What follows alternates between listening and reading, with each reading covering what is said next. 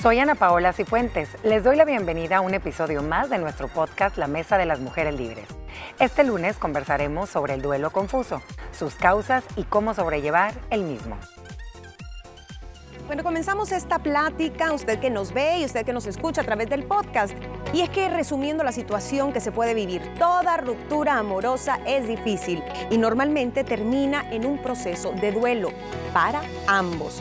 Ahora imaginen lo difícil que debe ser si uno de los dos pues ni se da cuenta de que algo va mal. Es más, peor. Después de la ruptura ni siquiera sabe si pueden volver, si ya se terminó, es decir, se queda confundido o confundida.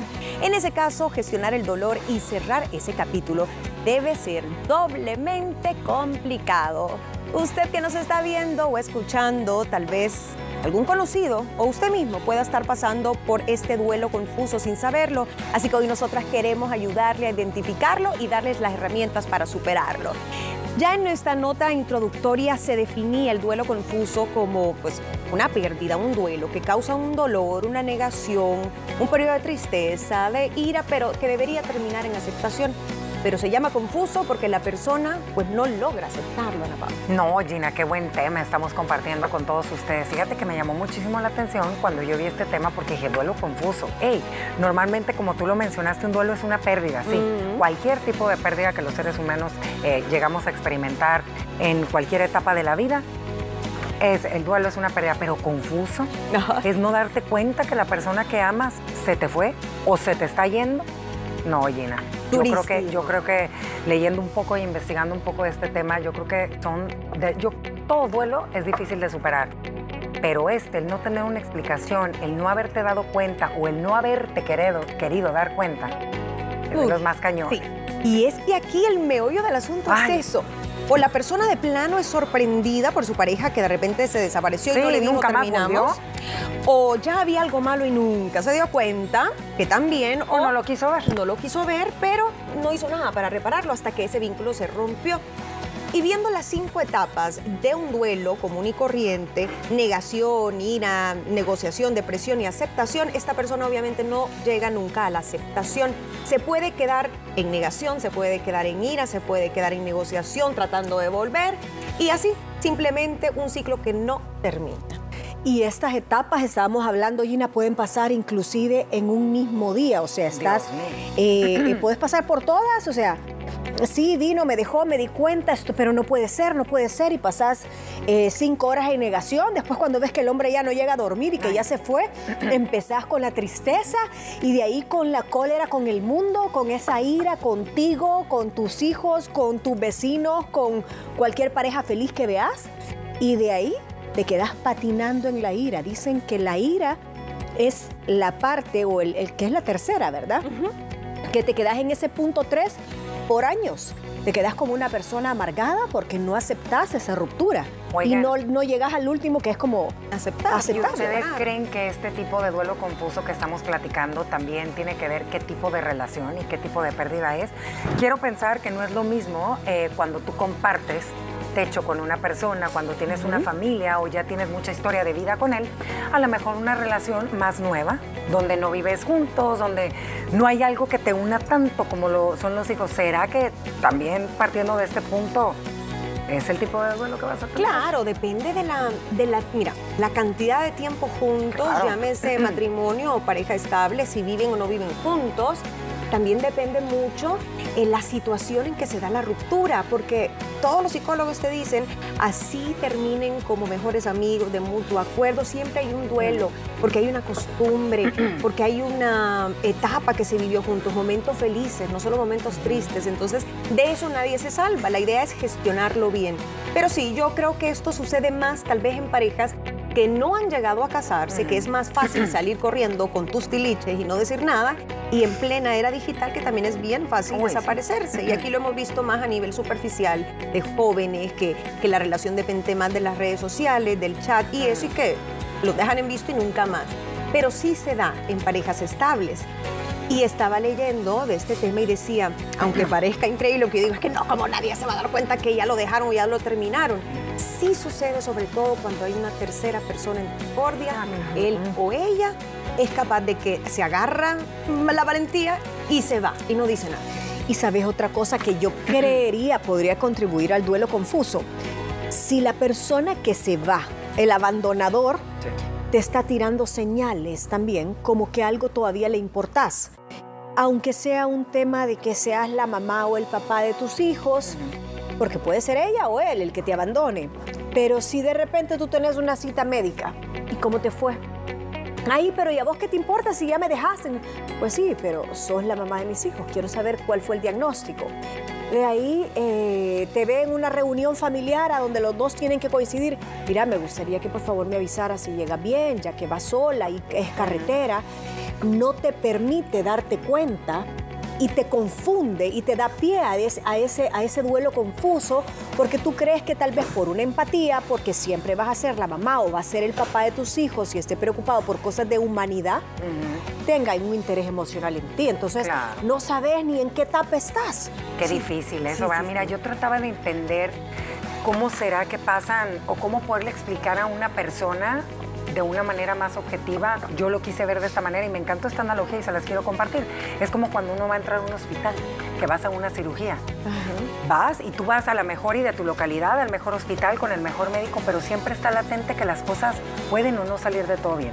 Pasas a cirugía, entras, te hacen tu herida, estás conectada, pasas a tu cuarto, empieza una etapa. A la hora que ya te, ya te empiezan a dar eh, de comer, dietita blanda y todo, pero está abierta, ya está ahí la herida abierta. Vas a tu casa, te empiezas a sentir un poquito mejor, la herida va un poquito cerrando, pasan los días, te vuelve una cicatriz. Siento que así es como como el tema sentimental. Idealmente. Como que siempre está abierto. Ay, pero idealmente que. Pero que no cicatrice. Es lo que voy. supurando esa herida. se abre. Es lo que voy. Cuando esa herida no, la, no te cicatriza, es un duelo confuso. Es un duelo confuso. Y hay gente, mira, hay duelos de duelo que obviamente tardan más en cicatrizar. No me quiero ni imaginar la pérdida de un hijo, eh, una muerte abrupta, un cambio drástico en la vida. Pero cuando es una separación y a ti, o sea, o te pusieron el papel de divorcio enfrente o ya eh, la mujer o el hombre está eh, del otro lado del mundo, sabes que está con otra pareja, lo ves en redes sociales y todo, y tú todavía estás con esa esperanza o ese, ay, pero tal vez porque dejó aquí tres calzoncillos va a volver. Sí, todavía su ropa está aquí. y acuérdate también cómo es el cerebro, que en ese momento para que no sufras, ¡pum! Te, bloquea en ese momento y sigue latente. Hay una esperanza. Buscas cualquier pretexto para creer que no, que va a pasar. Y por eso los expertos te dicen, si tu pareja se fue y te abandonó y estás pasando por ese duelo, lo mejor es resetear el cerebro. ¿Y cómo? ¿Cómo? Cambiar los muebles, cambiarte de cuarto, darle vuelta al cuarto, cambiar la cama, porque siempre va a ser la parte más importante, tu lecho como pareja. Cómprese una nueva para que usted sepa que bajo ese colchón no ha dormido nadie más que usted. Cambie sábanas, cambie la sala. Si es posible, cámbiese de apartamento, cámbiese de lugar, de casa, porque va a ser nuevos bríos y para usted y su cerebro va a ser un reseteo que está empezando desde cero.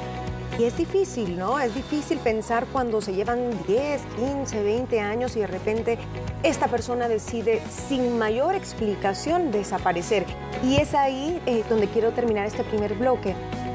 Pongámonos un poquito en el lado de por qué esta persona no se toma el tiempo de ser claro o clara, porque al final es un favor el que le está haciendo a esta persona que alguna vez quiso, de decirle, ya no quiero seguir por esto y esto y lo otro, o me enamoré de fulanito o fulanita, pero aunque al principio sea doloroso, por lo menos tú ya sabes que esa persona ya no quiere estar ahí por valor. y cierra. Es por un valor, falta es por falta, de, hombría, por falta de valor, miedo. por miedos, por que todavía tal vez hay alguna empatía por esa mujer y no querer decirle de un solo me voy, por los hijos, por el que dirán. Casi siempre agarras tu maleta y te decís y decís la frase clásica. No eres tú. No, te dicen, lo voy a pensar. Me voy por un tiempo. Me voy por un tiempo. Necesito aclarar mis pensamientos. Me tengo que ir, despejar y vamos a ver qué pasa de acá a tres meses. Pero necesito mi oxígeno. Te vas hasta como, como víctima. Y muy en el fondo también sabes que ya no va a regresar. pero no te atreves a decir, ¿sabes qué? Esta maleta es la última vez que la vas a ver aquí y me voy por esa puerta y jamás voy a volver. Entonces yo quisiera pensar que no son personas empáticas. Claro. O sea, realmente, ¿sí la amabas tanto? como, ¿me entiendes? O sea, ¿la llegaste a amar en algún momento de tu vida como para hacerle eso y no cerrar un capítulo tan importante? Porque lo que mm, mal acaba, lo otro mal empieza. Claro. Solo imagínense una pareja que lleva 5, 6 años, 7 años, ya tal vez con planes de tener familia y eso, con sus problemas comunes y que de repente, pues, ¿saben qué? Esto no funciona, ¿no? Y a lo mejor el día anterior, jajaja, mucha risita, o se fueron de viaje juntos, una, una especie de luna de miel, y después, ¿sabes qué? Me di cuenta que no. Allá de viaje me di cuenta que ¿Y sabes qué es lo peor? Tu autoestima. ¿Cómo te la dejan? ¿Te la tiran? Sí. O sea, no eres tú, soy yo. Ok, si no soy yo, ¿qué, está, ¿qué pasa? Más confuso. ¿Me entiendes? O sea, más confuso. Ahí viene, no, yo creo que esa es la peor parte, decir, ¿qué fue lo que yo hice? Algo y lo peor es que esa persona que se va haciéndote pensar solo para, como dicen, darte, darte a tol con el dedo, ¿no? Si me voy a ir para pensar. No. Eh, vamos a ver qué pasa en tres meses. El que se queda durante esos tres meses pasa haciendo un gran esfuerzo para reconquistarte, para buscar dónde estuvo el problema, para ponerse parche en la relación. Y el otro, ay, pobrecita, si supiera que yo ni voy a regresar y ahí ella mandándome pasteles. No, eso sucede empatía, miedo a enfrentar a la persona, lástima, otro amor por ahí. Todas estas son algunas de las razones por que la gente se comporta de esa manera que bajo ninguna circunstancia es justificable. Y ni se diga quien lo hace por otro medio eh, escrito o por un WhatsAppazo, una red social, ¿verdad? Porque eso ya lo hemos visto, el famoso gaslighting también puede generar un duelo confuso. Vamos a hacer una pausa y en la segunda parte vamos a hablar de cómo identificar los síntomas de este duelo confuso, las consecuencias que tiene en la persona pues, que ha sido abandonada de una forma sorpresiva y qué puede hacer. Ya regresamos. Regresamos con más del podcast La Mesa de las Mujeres Libres del Top Show Liberadas después de la pausa. Hoy en la Mesa de las Mujeres Libres estamos hablando del duelo confuso, ese duelo que la persona que lo está sufriendo pues ni siquiera sabe en qué etapa está ni si es un duelo y mucho menos acepta su situación porque tiene esperanzas, tiene dudas, tiene muchas preguntas que tristemente nunca le fueron resueltas para poderle poner fin de una forma sana a esa relación. ¿Cómo identificarlo, niñas? Hablemos de ese sentimiento o esos síntomas, tal vez comportamientos que podemos ver en alguien que tal vez está viviendo un duelo y está trabado en ese ciclo, no ha logrado salir. Mira, son personas, como hablábamos en el programa pasado, con mucha frustración. Son personas que pasan frustradas y la frustración se manifiesta con ansiedad, con ira, con falta de empatía, con críticas hacia la cosa más pequeña de, tus, eh, de tu prójimo, con depresión, eh, con envidia a relaciones que son muy similares, a veces son, tenían parejas en común. Ay, sí, pero eso no sé qué, ay, yo no quiero ir porque ahí van a estar no sé qué, yo no aguanto estar viendo ese romanticismo tóxico en el que es una frustración que tú estás manifestando. Eh, creo que por ahí podrían andar algún par de síntomas. Mira, em, estaba viendo un estudio y dicen que las personas que suelen atravesar por este momento, que de hecho si alguien que nos está viendo y escuchando, ahí lo abrazamos con el corazón porque dicen que es uno de los duelos más difíciles de sobrellevar. Te obsesionan, Gina. Te obsesionan con esa persona. Ellos o ellas creen que en algún momento van a tocar esa puerta y van a ser ellos. Eh, lo buscan desesperadamente o la buscan desesperadamente de manera presencial a través de redes sociales y se crean un mundo el cual no es verdadero. Y lo segundo es que se echan la culpa. No, no, no, es que él me dejó porque fue mi culpa. Entonces yo voy a reenmendar todo lo malo que yo hice porque él se fue con la otra porque yo, yo, yo lo hice. Entonces siento que uno se inventan un mundo y dos se obsesionan. Su autoestima está por los suelos, su inseguridad también. Eh, eh, tienen relaciones tóxicas, empiezan a fomentar relaciones tóxicas con sus seres queridos. Eso es bien importante lo que acabas de decir. Mira, y tóxica mm. con sus seres queridos porque puede que ante el dolor se vuelvan dependientes de alguien más o desarrollan una relación tóxica con ese ex. Suponete que hay contacto, ya sea por redes sociales, o ay, venite que vamos a celebrar Navidad, pues sí, pero nosotros siempre vamos a o hay llevarnos por los hijos, o hay contacto por los hijos, o no sé, tratan de ser amigos muy rápido y si todavía no tenés claro por qué terminaste, no vas a abrir esa puerta, porque entonces se volverá una relación de no se van a poder dejar, no van a ser felices ninguno. la angustia también que esto genera, el no saber, no la incertidumbre, sabemos que no podemos con eso, termina en estrés, tensión y al final se vuelve en una carga en la forma de ansiedad que puede terminar incluso generando ataques de pánico por este duelo no resuelto autoestima baja, inseguridades, tú decías culpabilidad propia, pero también culpas a los demás, a, la vida, a que no tuvimos suficiente tiempo, tantas excusas para justificar al otro. Mira, y es bien triste ver a esa, a esa mujer que muchas veces no ha entendido esas señales y se sigue en las fechas especiales arreglando para ese hombre poniendo guapa, para, tal vez vuelve a poner los ojos en mí, me voy a cambiar el color de pelo, me voy a cambiar, eh, eh, eh, me voy a poner las uñas de tal color, voy a cocinar, porque ahora viene a ver a mis hijos y voy a cocinar lo, que, que me vea linda. Eh, eh, son esas señales confusas y esa mujer tratando en una de esas etapas del duelo eh, de recuperar a esa, a esa persona. Mira, también es duro y es difícil porque uno con estos temas aprende muchísimo y también esto va un consejo para todas aquellas relaciones que están por comenzar o relaciones largas, que viven juntos, que tienen familia. A veces uno cae, como dice Shakira en su canción, en la monotonía y no nos damos cuenta que los días, las horas y los años están igual. Y a veces una o él no pones de tu parte o ambos no ponen de tu parte. Puede ser que aparezca una tercera persona, en cualquiera de los dos casos, tanto para él o para ella. O puede ser realmente que la falta de interés de ambas partes a uno dijo, hey, te lo grité de mil y un maneras, que estaba aquí, nunca me hiciste caso, ya no, me, ya no, ya no siento nada por ti.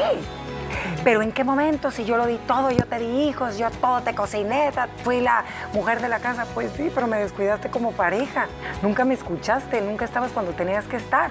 O al revés, ¿me entiendes? O sea, entonces creo que también este programa, además de que nos hace reflexionar el sentimiento de dolor de las personas que lo pasan, es también para aprender y evitar a caer en esto. ¿eh? Caer en cuenta que, que la relación es de dos porque casi nunca, excepto en una falta como el tema de infidelidad, eh, la responsabilidad está bien repartida. Uno, uno siempre sabe dónde falla, qué necesita el otro, donde uno tal vez le falta un poco eh, ceder o entregar más. Pero lo importante es hablar. Y te voy a decir, hay mucha gente que parejas bonitas y todo, pero que uno de los dos tal vez no expresa tanto lo que necesita. Entonces ese vasito se le va llenando y llenando, es bien paciente hasta que explota y dice, yo mi duelo ya lo viví, dicen, y ya me separé mental y emocionalmente de ya, ya hace rato. Sí, o sea, yo hace rato y ella no se dado cuenta. Soy un mueble más en la si solo me falta firmar y nadie se ha dado cuenta, pero el divorcio emocional ya está. Y eso pasa mucho. Entonces, claro, el otro se queda como, ¿qué? Si nunca me diste nada, porque claro, muchas personas pensarán que te tienen que gritar, que te tienen que poner los cuernos o lo que sea, como bien obvio para saber que ya no te quieren y no necesariamente. No. Tú diste un ejemplo, Moni, una cita médica. ¿Cómo te fue, amor? ¿Cómo saliste? ¿Estás bien? Hay otros que ni te hablan. Ay, sí es cierto, ibas a ir al ginecólogo. Uy, ni me acordaba. Otro... Espero que todo bien, ¿eh? No, pero es que el que yo decía es el que te habla después de después separado. De, de separar. Y sabes que, no sé, estaba pensando, se me, se me vino una, una figura, no sé si es válida, cuando una pareja después de mucho tiempo se deja, se dejan ambos como por mutuo acuerdo, pero nadie consigue a una tercera persona. cada quien, mira, yo me quedo en la casa, vos te vas a un apartamento, los dos felices y contentos, y nadie consigue, para nunca, nunca más vuelven a tener pareja. Pero ellos están decididos que no pueden vivir juntos, que el amor se acabó. ¿Creen que en ese caso también exista un duelo por la costumbre de amanecer juntos, de viajar juntos? Creo que sí es una Que probablemente hay nietos en común. Sabes que creo que sí es una decisión de mutuo acuerdo y que los dos van por la misma línea y que ese divorcio emocional lo tenían los dos, ambos ya hechos y no se animaba a ninguno a hablarlo, no creo muy. Creo que ahí es una relación como un poco más sana decir, ¿Y quedan amigos? Se acabó el amor, pero me caes tan bien y de verdad nos podemos llevar también, pero no te veo como pareja. Ahí sí creo, pero cuando uno está bien enamorado y cree que todo está perfecto y que lleguen y te den el... Ah, no, eso es terrible. Tiene que ser de una vía. tú dices, unilateral. ¿Cómo? O sea, ¿cómo que te vas? Hay alguien que no quiere que se termine y uno que ya voló. Ya voló. Sí, en ese caso, sí, completamente fuera, de fuera de lugar. Creo que, no, porque fíjate que en ese ejemplo viven un duelo sano, los dos. Porque sí hay un duelo. Sí, hay un duelo siempre que haya una separación, hay un duelo de ambos, así sea por costumbre o por cariño, aunque no haya habido amor pero sí creo que ahí nadie se va a quedar confundido o en negación. Ajá. Exacto, hay duelo, pero no confusión. No, porque tú sabes que fue de los dos. O sea, no es que te dejó.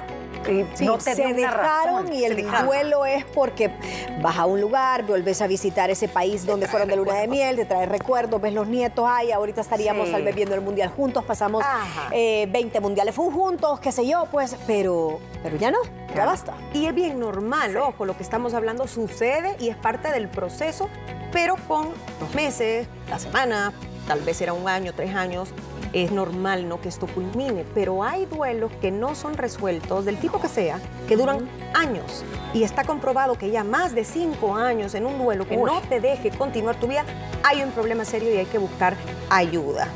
Entonces, ya vimos que las secuelas son durísimas, que hay que trabajarlo, pero ¿qué herramientas hay para una persona que está pasando por esto y dice, pero es que yo no veo salida, si es que yo sin él o sin ella me muero y no sé dónde está y quiero saber qué hice y por qué ella no y quiero que me dé explicaciones? Probablemente esa explicación no va a llegar. Mira, primero que nada, aceptar cómo estás.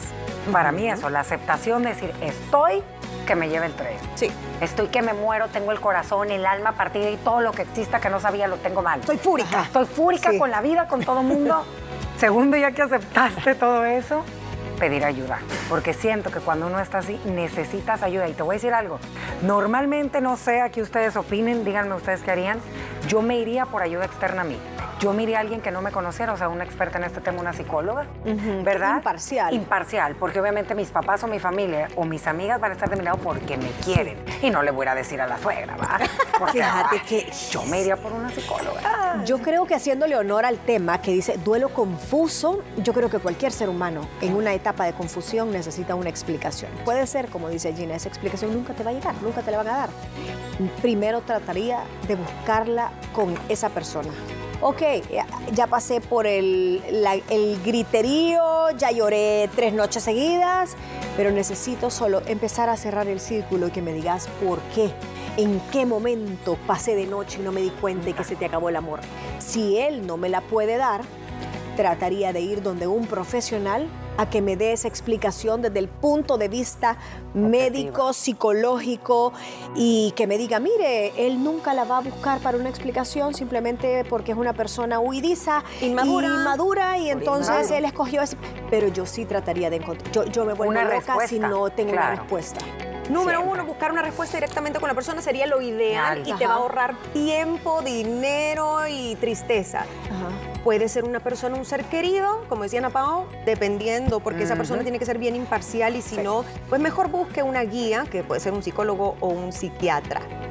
No hay culpables, deja de buscarlos. Yo creo que para llegar a eso todavía hay que pasar un par de semanas o meses, porque ahí es donde tú también tienes que asumir tu responsabilidad. ¿Sabes qué decían? Eh, Susi Serrano, una psicóloga muy buena. Ella decía que una manera de poder sacar.